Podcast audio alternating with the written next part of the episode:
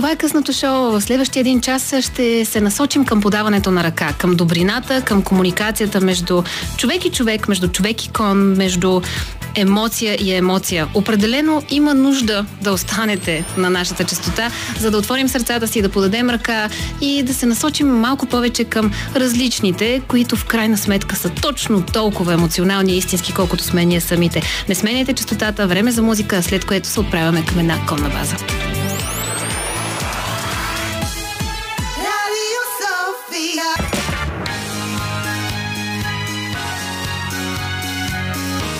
Радио София. Късното шоу с Диана Костова.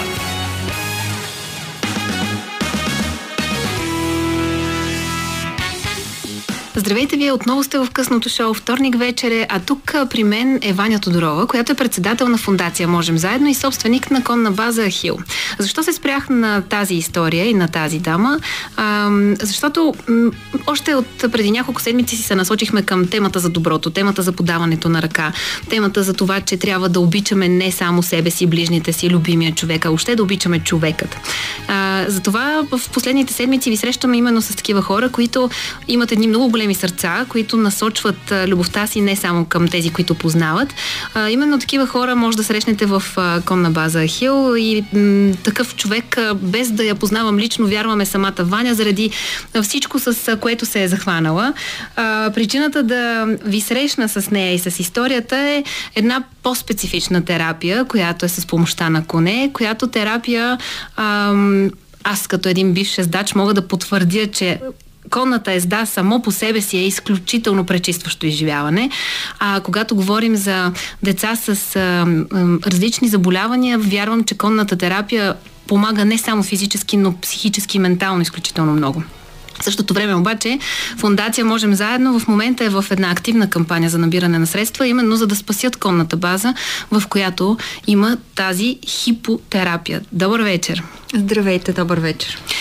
Преди да стигнем до кампанията, до фундацията, много искам да сложим границите на нашите слушатели да разберат какво представлява тази терапия, защото тук не говорим просто за конна езда.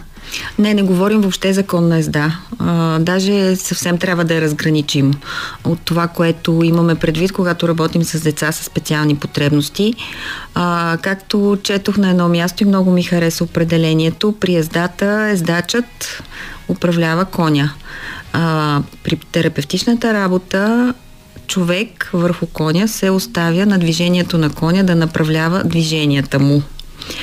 А, истината е, че това е един много разпространен метод в световен план, а, много подкрепян а, на държавно ниво. За съжаление в нашата страна това не е така. Изключително малко са местата, където се предлага а, защото а, наистина трябва да се направи това разграни, разграничение между чистото забавление на едно дете, което е отишло в конна база и иска да се повози на конче и да поязди и а, работата на екип от специалисти, а, която е насочена съвсем конкретно към подобряване на психическо, физическо, емоционално състояние на дете или на възрастен също а, с помощта на такава терапевтична работа.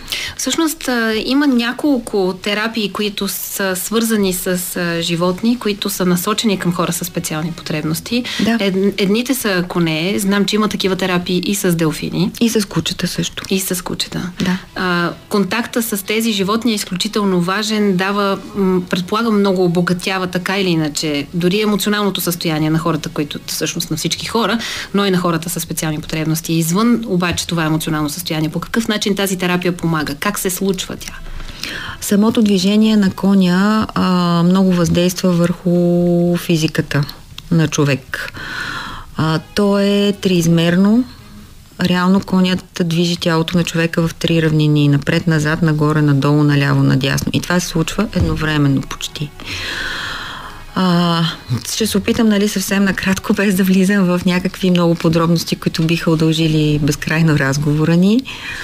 А, когато а, човек с а, двигателни нарушения или увреждания е върху коня, а той не винаги е в седяща позиция, каквато сме свикнали да виждаме нали, човек, който язди. А, позициите може да са различни в зависимост от това какво е самото състояние на детето.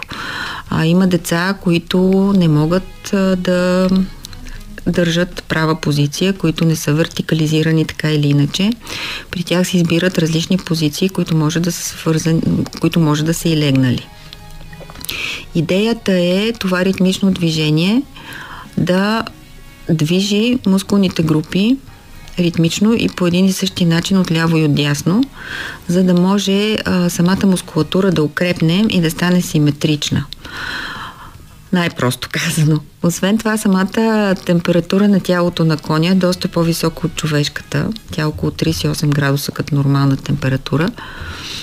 И когато човек е върху, когато дете или възрастен с двигателно нарушение и с значителна спастичност е върху коня, а тогава това загряване, което се получава, отпуска до голяма степен тази спастична мускулатура.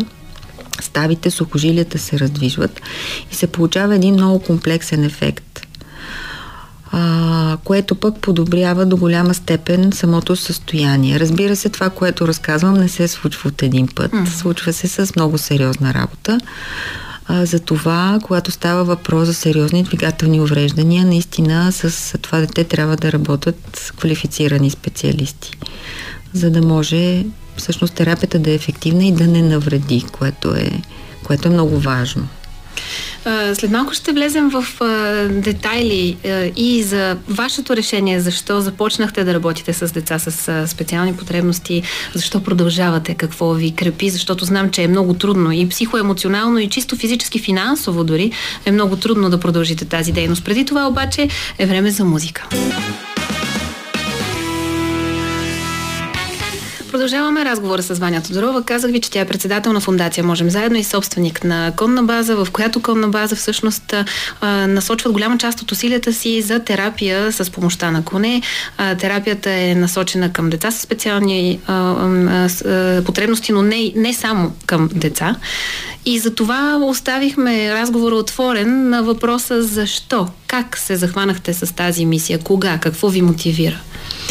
А, кодната база е основана преди 9 години с идеята да бъде една стандартна кодна база, където да има обучение по езда, разходки в планината. Това, което се прави на страшно много места uh-huh. в България, на много места в Витоша, където сме и ние. А, с течение на времето, след първите 2-3 години, някакси просто усещах, че не е това, което, с което съм искала да се занимавам наистина. А, започнах тогава да се интересувам от а, ползите, от а, общуването и въобще от движението на конете към децата и към, въобще към хора с специални потребности.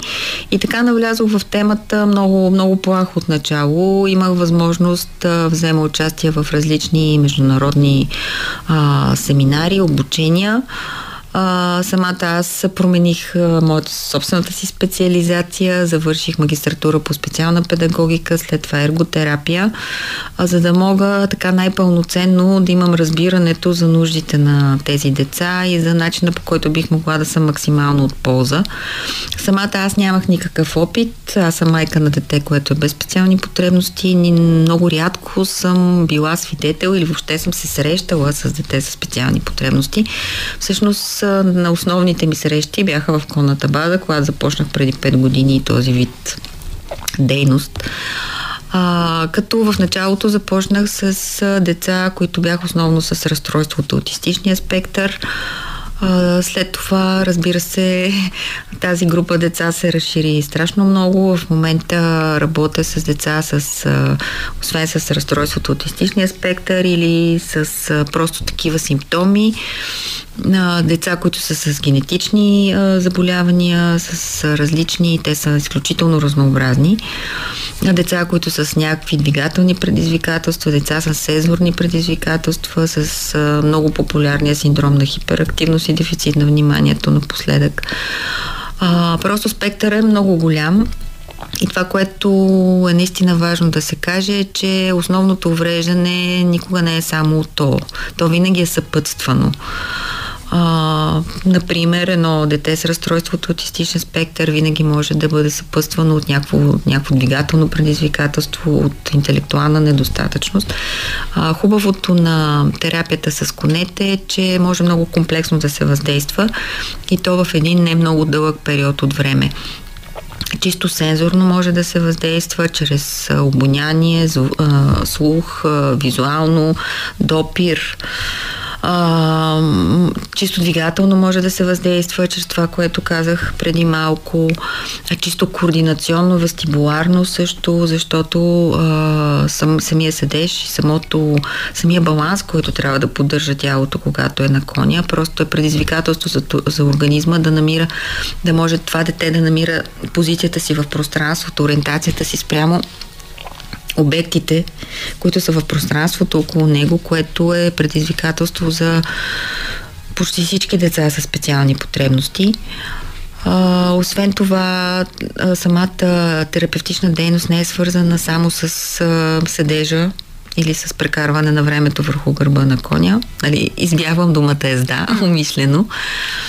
А, тя е свързана и с много работа от земя, което е ресане, водене, координация на окото, на ръката, на кръка, да бъдат в един ритъм. А, така че възможностите са много. Както казах и преди, не се случва веднага, не се случва като магия.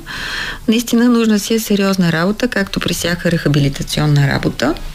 Важното е самите родители да имат мотивацията да посещават, да бъдат сериозни с някаква ритмичност, да няма големи пропуски, защото истината е, че голяма част от семействата приемат тази работа, тази дейност, просто като едно забавление mm. за детето им, в което няма нищо лошо. Но в този случай ние не можем да постигнем набелязаните цели. А какви може да са тези набелязани цели? А, при започване на работа с всяко конкретно дете се съставя план спрямо неговото състояние и спрямо целите, които искаме да постигаме. Те в краткосрочен план може да са едни, в по-дългосрочен план, разбира се, нали, стават различни. Но за да могат да се постигат тези цели, трябва да наистина да си има, да си има едни редовни посещения, защото всяко дете реагира по различен uh-huh. начин. А, по някой път ти се струва, че в началото за 3-4-5 посещения почти нищо не се променя, след което изведнъж има голям скок в развитието и въобще в самата нагласа и общуването на детето с конете. Друг път пък в началото има много голям скок, много голям напредък, след което има известен така, неизвестно задържане. Както казах, при всяко дете е различно, така че това можем да го определим само в процеса на работа.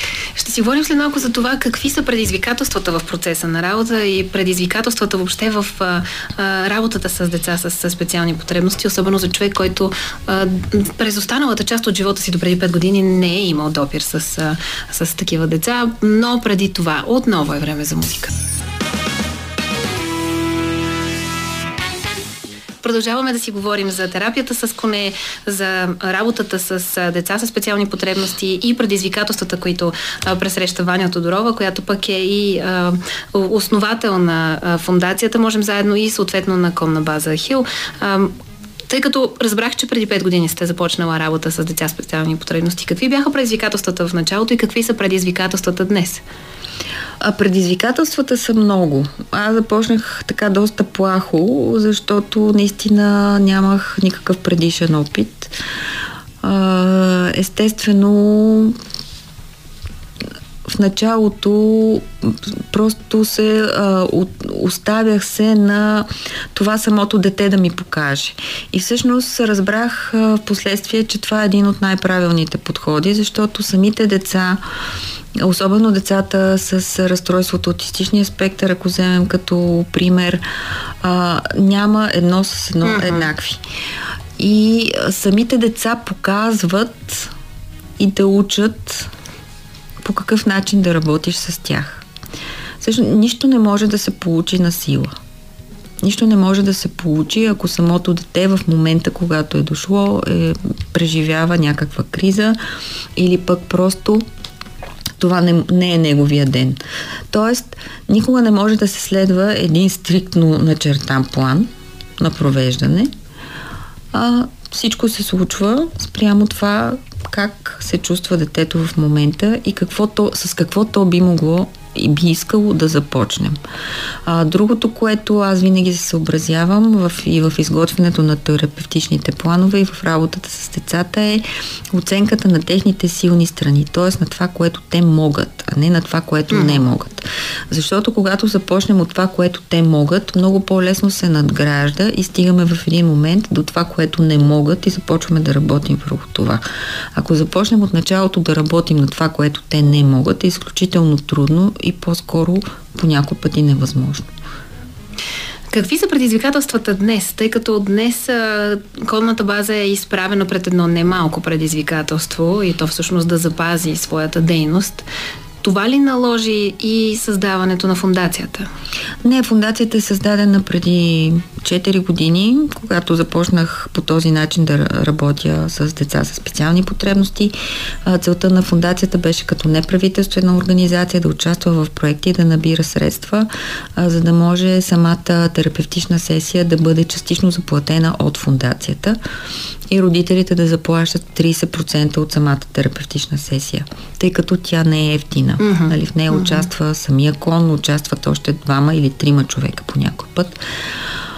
А, така че фундацията не е създадена сега. А, в момента кампанията, която тече за спасяването на някой път, а, така че фундацията не е създадена сега. А, в момента кампанията, която тече за спасяването на клонна база Хил, просто написахме го спасяване, защото наистина ситуацията е доста критична. А, ние сме наематели на мястото, където се а, помещават конете, където е изградена конната база и където се провеждат а, тези сесии но собствениците на имота решиха, че искат да го продават. И то това в последните няколко месеца, като разбира се те отправиха оферта към нас, а, но тъй като парцела е на доста скъпо място, между Симеоново и Бистрица, а, имотите там са скъпи, Разбирам, че сега да. предизвикателството пред конната база е, е и чисто финансово, а пък емоционалните предизвикателства пред вас да, вече не са пред вас, а по-скоро са зад вас, заради а, на събрания опит в работа с... А... Винаги има емоционални предизвикателства. Аз лично за себе си преживявам абсолютно всеки контакт с дете а, дори и дете, което познавам, дори и дете, което дошло за първи път, а, а, прекарвам така много часове в мислене как да бъде, как да бъде структурирано да бъдат структурирани mm-hmm. неговите занятия, защото, както казах, няма еднакво едно с едно. А, определено на базата на опита, който вече имам, съм много по-уверена. А, но въпреки това винаги има изненади. Конната база обаче, конната база, конната езда, исках да кажа, сама по себе си е а, изключителна терапия за всеки един човек. Аз лично, ако трябва да определя при все, че много, много отдавна не съм общувала с а, а, коне, за мен това беше единственото място, в което мога, място, пространство, време, състояние, в което мога да се слея абсолютно с природата. И аз, всичките ми колеги добре знаят, предполагам и нашите слушатели често са слушали за моята абсолютна зависимост към телефона ми. Това е единственото място, на което аз категорично не искам да имам никакъв досек до, до телефон или мобилно устройство. И свобода, така мога да определя аз изживяването в контакта с конете. Затова след малко искам да обърнем внимание на цялостния контакт с, с конете, независимо от състоянието на човек. Преди това отново е време за музика. Нея избира Димитър Новачков. Продължаваме да си говорим за комуникацията с конете. Ваня Тодорова е тук при мен в студиото и обещахме, че ще обърнем внимание на цялостната комуникация с конете, не само терапевтичната такава за хора, които имат специални потребности, защото аз силно вярвам, че тя е терапевтична за всеки един човек. Да, точно това ще я да кажа, че според мен също е терапевтична за всеки един човек. Има едно изследване, което четох миналата година на престижен институт, а, което беше свързано с биополето, което е около конете. А тъй като сърцето на коня е в пъти по-голямо от човешкото, реално това биополе се разширява на страшно много метри около конете. Така че дори да сме в обсега на един кон, нали, това нас, също, на нас също ни влияе.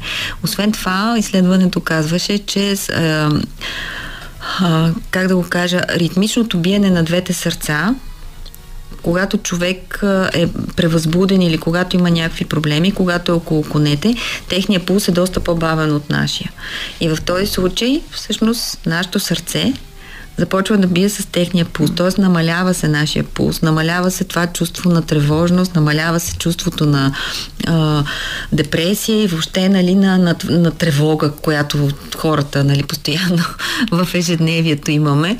И затова няма, няма някой, който е бил около коне, дали е яздил или не, няма значение. Няма някой, който да е казал, че не се чувства по-добре след това.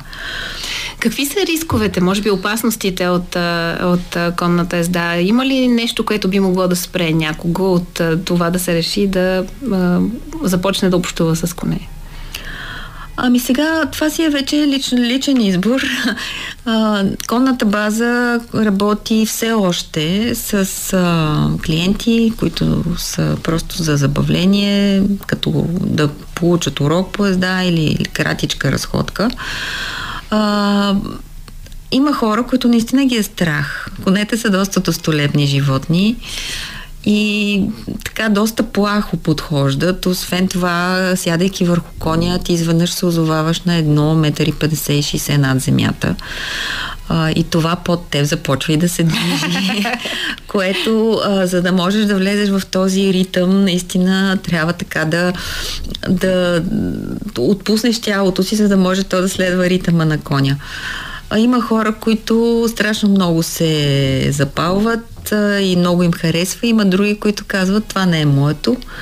Разбира се, това си е, както казах, личен избор и предпочитания. Тъй като след малко в следващия част на късното шоу предстои да срещнем нашите слушатели и с Анна Йочева, която е автор на проекта Различните деца на България. Вие двете а, работите заедно. Да. М- кое е нещото, което ти дава на теб, нали може на ти? Разбира се. Кое е нещото, което ти дава на теб сила и мотивация да продължиш да работиш? и за, за и с различните деца на България и с mm-hmm. деца с специални потребности в конната база? А, с Ани работим от няколко години. Въобще кампаниите ни са насочени в помощ на деца с специални потребности само и на семействата им, mm-hmm. което не трябва да се пренебрегва, защото тези семейства наистина имат нужда от подкрепа. А, мотивацията е резултата. Резултата, който се вижда и от самата терапевтична работа, резултата, който се вижда от всички кампании, които правим, от книжката да се запознаем с различните деца на България, която издадохме, от посещенията в училищата, които правим в класовете, за да представим книгата и да запознаем учениците с типично развитие, с техните приятели, които са с по-специални потребности. В някои класове има, в други не а, с други кампании, с които подкрепяме семействата на деца с специални потребности, с фотоизложбите, които правим, които са с снимки на Ани. Просто а, самата а, сам, самия резултат от цялата тая дейност е изключително мотивираща. Сега, наистина, усилията са много. А, тя работещ човек, аз също съм работещ mm-hmm. човек.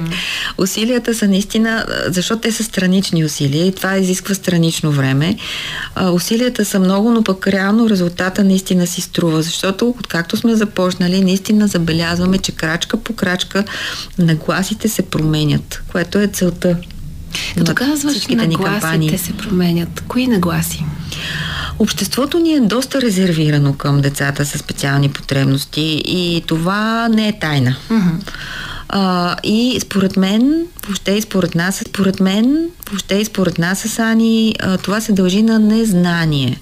Защото много пъти се случва в а, превозно средство или на детска площадка, когато има дете, което mm-hmm. се държи по-нетипично, а, родителите да отделят своите деца с цел от една страна да не му пречат, защото явно решават, че му пречат, тъй като не познават неговото mm-hmm. състояние.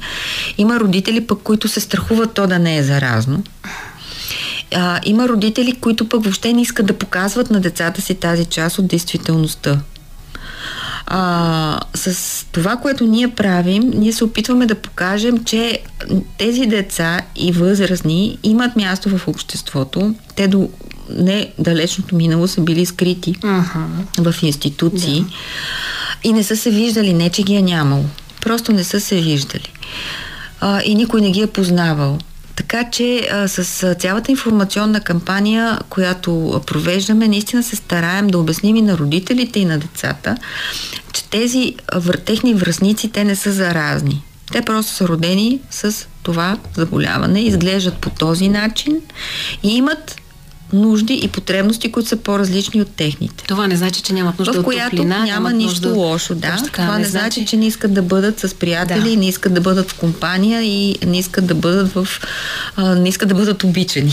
Ако до тук все още не сте сменили частотата, значи има шанс да спечелим и вашето сърце и да останете и за следващия час, защото именно в него ще ви срещнем и с Ана Йончева и ще ви дадем насоки как да обясните на вашите деца за децата с специални потребности, за хората с специални потребности потребности, как да приобщите вашите деца към една ето такава среда и да, им, да ги научите да бъдат добри и да подават ръка. Преди това, отново време за музика, след което новините по Българското национално радио. Не сменете частотата. Оставете си сърцата отворени.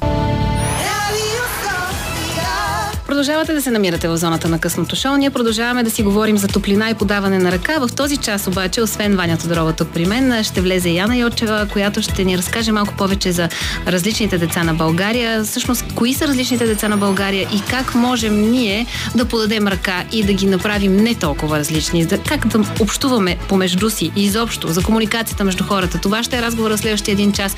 Не сменяйте частотата, сега е време за музика. Не избира Димитър Новачков.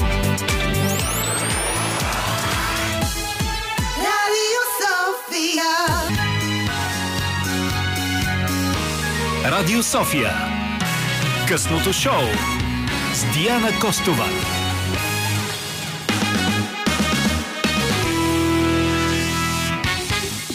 И така, обратно в късното шоу, вече в неговия втори час, в който ви обещахме, че ще ви срещнем с още една дама, която е, изключител, е изключителен вдъхновител.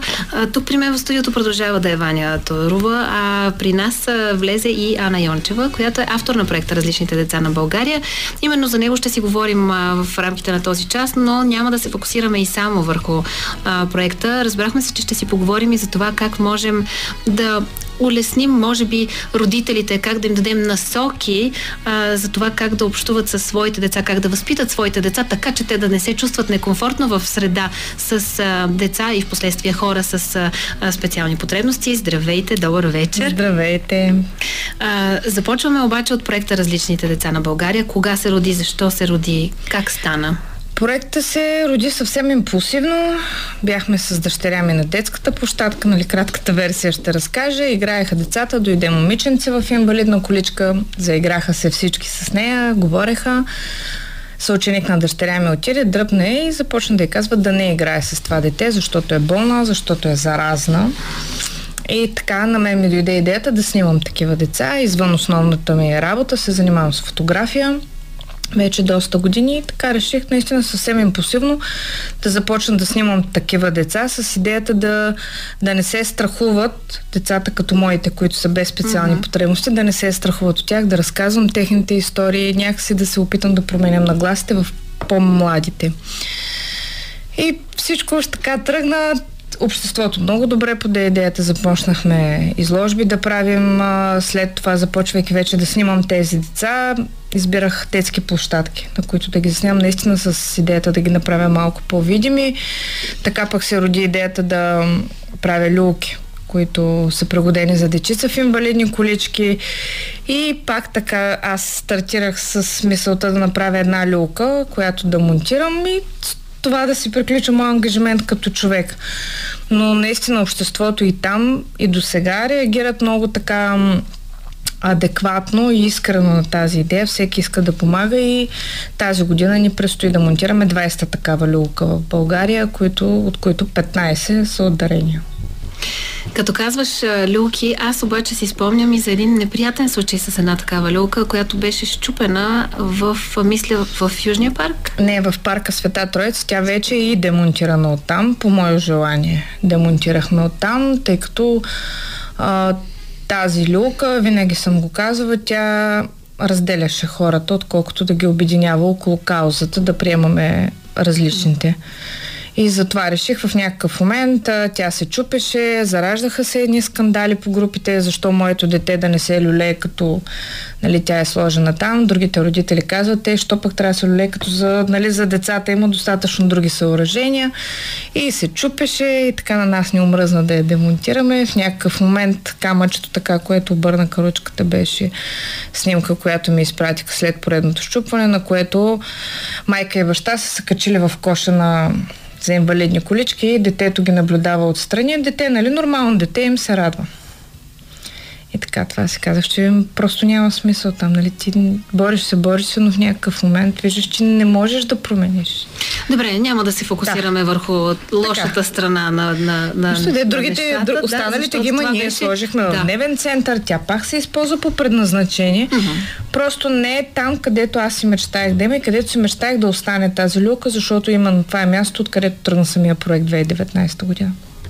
А, проекта Различните деца на България се разраства, става все по-разпознаваем. Именно благодарение на този проект а, хората като че ли започват малко по-спокойно да приемат различните, малко по-осъзнато, малко по-информирано. Вие ходите и по училища. Да, ние преди две години издадохме с Ваня, така събирайки се вече, обменяйки опит едната другата, а, решихме да издадем книга, която да насочим към училищата, детските градини, университети, т.е. навсякъде, където бъде поискана тая книга. Разпространяваме безплатно. В нея са 40 от участниците в проекта, разказвайки за тях, за мечтите им и в края на всеки раздел обяснявайки какво е състоянието им и как може, когато човек е запознат, ние двете вярваме в това, че когато човек е запознат с едно състояние, той няма да се притеснява и ще знае как да реагира адекватно най-малкото. А, след малко ще влезем вече в а, детайли за това как можем да обясним на децата си, а може би и как да ни се обясни на нас самите първоначално, как да общуваме с различните хора, че не е страшно, че дори напротив, то е полезно и за двете страни. Преди това обаче ви оставям в ръцете на музикалния ни редактор Димитър Новачков, а неговата музика ще пусне Петър Желев. Радио София. Късното шоу с Диана Костова.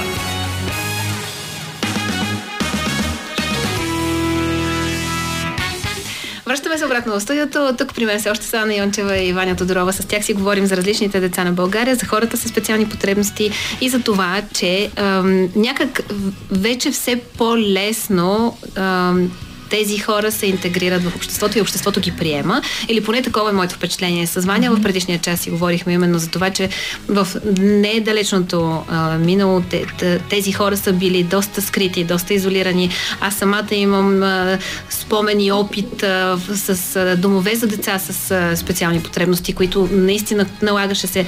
Тоест бях поела един проект да ги снимам и, и се налагаше да отида отвъд селото в едно празно пространство, в което няма абсолютно нищо, за да могат да стигнат до дома mm. за тези деца. Толкова скрити бяха преди от обществото. Сега като че ли вече не е чак така. Не, със сигурност не е така, както е било едно време. Определено а, обществото наистина ги приема, готови са да ги приемат, стига да има адекватна политика от държавата. Mm. Така да го кажа по-меко всъщност държавата липсва в приемането на тези хора. Те могат да станат по-видими, ако им се осигури среда в която да бъдат по-видими. Те не могат да стигнат до училище, не могат да стигнат до театър, просто защото не е осигурена такава среда. Какво можем ние да направим? За държавата е ясно, че то по-трудно можем да се намесим тук и сега веднага, но тук и сега веднага всеки един от нас може да направи нещо, като започнем с mm-hmm. това да се информира. Абсолютно. Това е първото. Винаги, когато ходим пред децата в училищата с звания, всяка една лекция и разговор с децата я завършваме с това. Питайте. Какво питат децата? Питайте всичко, което ви интересува. Кои Дори не нас. въпроси? Да питат, ако видят едно дете с а, специални потребности с майка му, да отидат и да питат, да не се страхуват да се информират, защото нали, голяма част от децата се притесняват, т.е. тук идва ролята на родител. Той се обръща и казва, мамо, това детенце защо е в Да. количка? И какво тук казва вече мама? двете крайности. Нали? Едната казва ми, мамо, примерно, нали, родител, ако има желание, ми детенцето са му болни кръчетата, затова не може. Другия родител, тръгвай, тръгвай сега, не ме питай, не задавай въпроса, нали? Край това дете вече знае, че то, тази тема е табу, нали? не трябва да задава въпроси. И затова им казваме, не се притеснявайте да питате, отидете, попитайте родителя на детето, какво му е на детенцето, как можем да играем с него, нали? Това, всяки, всяко приятелство започва с запознанство. Ние затова и така сме си кръстили книгата да се запознаем с различните деца на България. Така че децата трябва да питат. Какъв, какво казвате на родителите на деца, които нямат а, специални потребности? Как да подходят към темата? Защото малко става постфактум. Когато си излязал навън с детето и видиш дете, да кажем в инвалидна количка или с по-нетипично поведение, ти вече си малко притиснат във ъгъла и трябва да измислиш нещо тук и сега, докато да кажем твоето дете прави някаква пълна щуротия.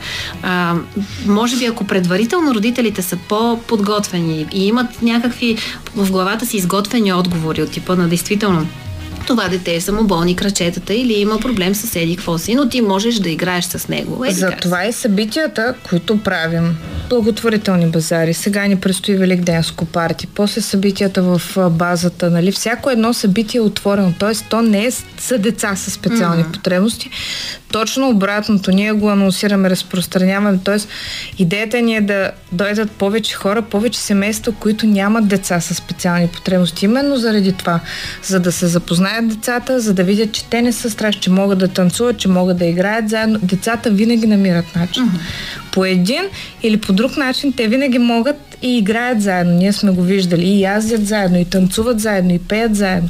Намират Освен това, начин. самите родители си намират приказка с родителите на децата с специални потребности. Тоест, виждат, че няма нищо страшно да се установи контакт, да се зададе въпрос, защо, как.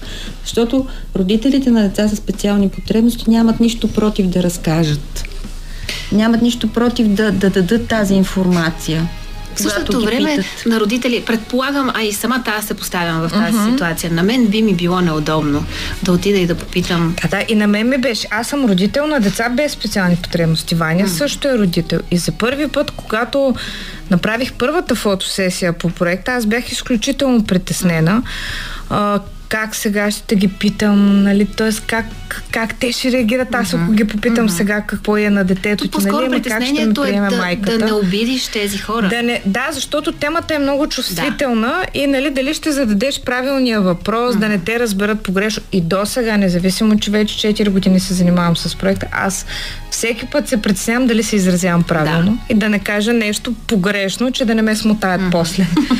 а, но всъщност, да, първата ми среща и всяка следваща с, а, нали, и сега с семействата, с които се запознавам, открих за себе си. Това се опитвам да уча и другите родители, с които комуникирам, нали, които са като мен, които нямат деца с специални потребности, че всъщност правилното е да питаш.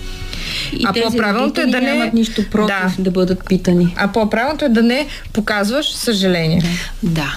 Което, нали, това си е чисто човешка това реакция. Да кажа, Напълно да. нормално е, когато видиш едно детето, аз си го признавам, една от последните истории, с която се сблъсках, беше на Гоги от Перни, който е с пеперудена кожа. Това беше историята, в която аз плаках пред майката, докато тя ми я разказваше. Изключително тежък случай, после се обвинявах, че съм плакала пред нея.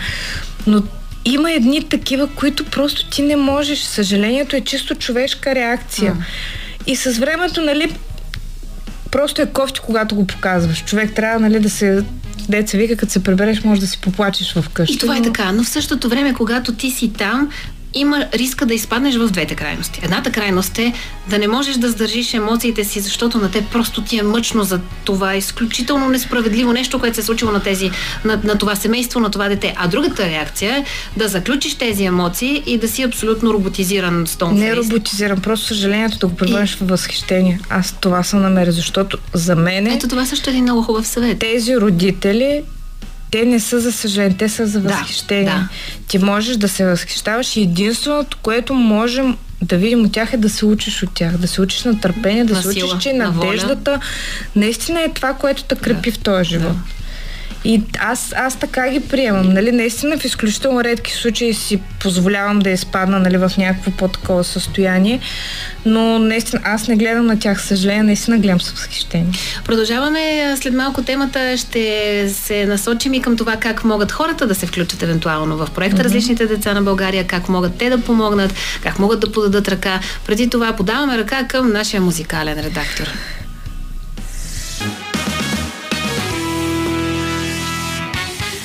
Четири минути, да, точно така, 4 минути ни беше музиката. Сега обаче се връщаме в, надявам се, малко повече време. Говорим си с Ада Йончева и а, Ваня Тодорова за различните деца на България, за това а, как могат хората да се включат в а, вашите инициативи, в вашите проекти, как могат да подадат и те ръка. Всякак. с присъствие. А, чрез... Всъщност присъствие е нещо, на което според мен трябва да обърнем повече внимание. Защото когато вие създавате а, организация, когато правите събития, аз съм била част от, а, от някои, от- на някои от вашите събития. И, и всъщност а, аз не доведох моите деца. Хайде да кажем, аз съм била в организацията и се притеснявах, че няма да мога и да им обърна много внимание, но в същото време се притеснявах дали моите деца няма да накарат различните деца да се чувстват неудобно, задавайки им не, въпроси. Не, Не, не. От сега няма. ви казвам, моите деца, дъщеря ми е на 13, сина ми е на 5. Децата ми са плътно до мен от самото начало. Сина ми беше на 2, когато стартирах проекта. Значи сега ще на 6 излъгах.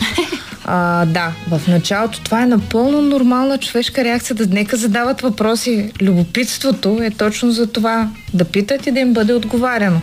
Никога не съм се притеснявала от това. В началото, нали, той и Симона, всъщност, когато а, видяха децата с синдром на Даун, тогава им беше, нали, така любопитно, защо изглеждат така, тук идва нашата роля на родители да обясниш защо изглеждат така.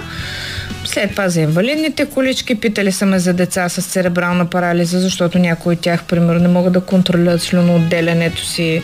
Нали, има така по лицето разни неща. Питат, обяснява им се и те знаят че не е страшно, че не е опасно. Както казах, сина ми е на 6 години и знае вече как да закрепи кръчетата на дете в инвалидна количка. Така че... Та, затова исках да отделим малко повече време на присъствие, защото присъствието даже полезно, необходимо. Да, към това са насочени, да. отново пак казвам, към това са насочени абсолютно всички събития, които правим. Базарите, които правим, те не са само за набиране на средства. На тези базари идват и много от участниците в проекта, много от децата, които са в конната база. Самите те участват на нашите базари. Това е начин да запознаеш децата си, да се сприятелят. Това е начина. Като каза конната база, още веднъж ползвам момента да напомня на нашите слушатели, че в момента могат да се ориентират към фундация Можем заедно. В фейсбук страницата ще, ще си съберете повече информация как може да помогнете на конната база да продължи да прави своите терапии с Да. деца с специални И потребности. много събития също. И също така да могат да се включат и Значи двойно в повече събития. събития. Стига да се преборим, сме обещали двойно повече събития с много снимки и видео. и поглеждам към водещата. А, със сигурност ще се включа в помагането на всяка една от организациите, и като казах, всяка една от организациите, които предстоят. Съвсем след малко ще ви кажем кои са следващите събития, на които вие самите ще може да се включите и дори само като посетители. Преди това музика.